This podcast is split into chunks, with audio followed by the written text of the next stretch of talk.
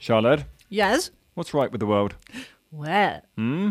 this is good news Okay. for all those who are inclined to do a little nap during the day. Oh, like, like me. So, according to research, power napping is good for your health, or might be good for your health. All scientific research for the moment points in the direction that it's actually really good for your health.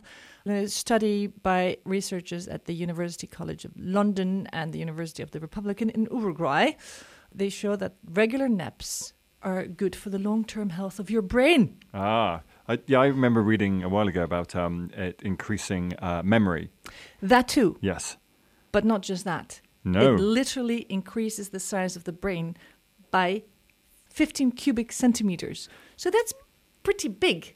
That's going to be like squishing against the inside of the skull, surely. Well, it means that basically the brain shrinks as you grow older. Mm-hmm. And this leads to an array of, of illnesses. Uh, Yeah. so Alzheimer's is one of them, but also, I don't know, higher levels of stress hormone, for instance, sleep apnea, cardiovascular disease, all that stuff is related to a shrinking brain as we grow older. yeah.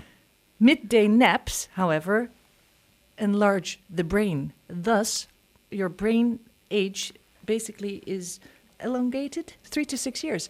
So basically, when your boss catches you napping at your desk later on today in the uh, mid afternoon, you can tell them that it's for their benefit. Exactly. Y- You're going to be lasting longer. Okay, well, that seems like good news. I think so. I might have a nap now. Oh, God. Excellent. Well, thank you very much for that.